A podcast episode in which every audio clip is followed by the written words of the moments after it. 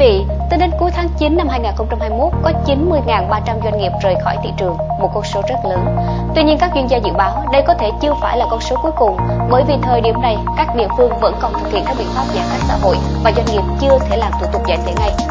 Vào thời điểm cuối tháng 10 khi mà các địa phương dần nới lỏng các biện pháp giãn cách xã hội, con số này đã lên tới 100.000 doanh nghiệp. Đáng chú ý trong số các doanh nghiệp rút lui khỏi thị trường lần này, bên cạnh những doanh nghiệp có quy mô vốn thấp 10 tỷ đồng trở lại, thì còn có cả những doanh nghiệp có quy mô vốn từ hàng chục đến hàng trăm tỷ đồng.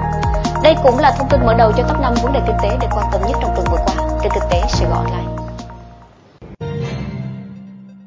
Kỷ lục gần 100.000 doanh nghiệp đóng cửa trong 10 tháng. Theo Cục Quản lý Đăng ký Kinh doanh, số doanh nghiệp rút lui khỏi thị trường trong 10 tháng đầu năm nay là 97.089 doanh nghiệp, tăng 13,5% so với cùng kỳ năm ngoái. Trong số đó có 48.487 doanh nghiệp tạm ngừng kinh doanh, gần 35.000 doanh nghiệp chờ làm thủ tục giải thể và có hơn 13.600 doanh nghiệp đã thực hiện thủ tục giải thể chấm dứt tồn tại. Ngoài các doanh nghiệp đang chờ giải thể và đã giải thể, các doanh nghiệp tạm ngừng kinh doanh chủ yếu thuộc các lĩnh vực bán buôn, bán lẻ, sửa chữa ô tô, xe máy, xây dựng và công nghiệp chế biến, chế tạo.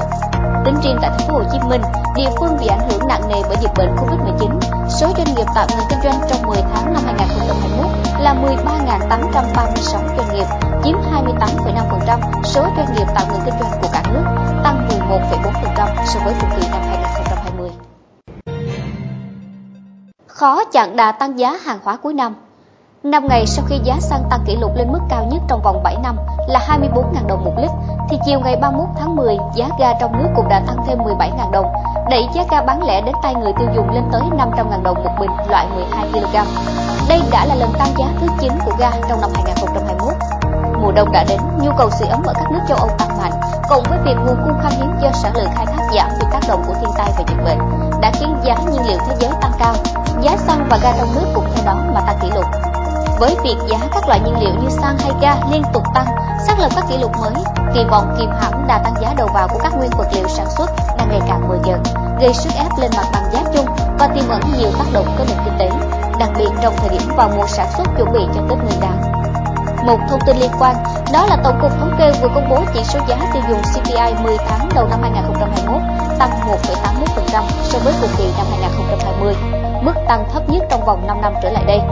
Theo đó, lạm phát 10 tháng tăng 0,84%, thấp nhất kể từ năm 2011.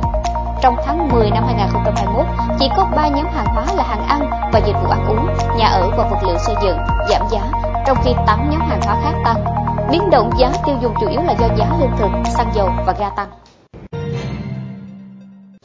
Gói phục hồi kinh tế, đối tượng được hưởng và quy mô ra sao? Bộ Kế hoạch và Đầu tư vừa trình chính phủ chương trình phục hồi và phát triển kinh tế sau dịch bệnh Covid-19. Trong đó có đề xuất về gói phục hồi kinh tế với quy mô khoảng 800.000 tỷ đồng, gần 35 tỷ đô la Mỹ, gấp 3,5 lần gói hỗ trợ của chính phủ năm 2021.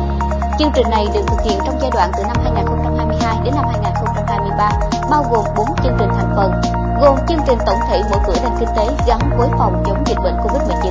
chương trình an sinh xã hội và việc làm, chương trình phục hồi doanh nghiệp, hợp tác xã, hộ kinh doanh, chương trình phát triển kết cấu hạ tầng, khơi thông nguồn lực xã hội cho đầu tư phát triển. Theo Bộ Kế hoạch và Đầu tư, việc huy động vốn được thực hiện theo tiến độ thực hiện giải ngân của từng chương trình thành phần, nhiệm vụ chi cụ thể. Các nguồn huy động ngân sách nhà nước chủ yếu bao gồm nguồn tiết kiệm chi thường xuyên, nguồn phát hành trái phiếu chính phủ, các quỹ tài chính nhà nước ngoài ngân sách và quỹ dự trữ ngoại hối trong trường hợp cần thiết, nguồn vay các định chế tài chính quốc tế như Ngân hàng Thế giới, Quỹ tiền tệ quốc tế, Ngân hàng Phát triển châu Á.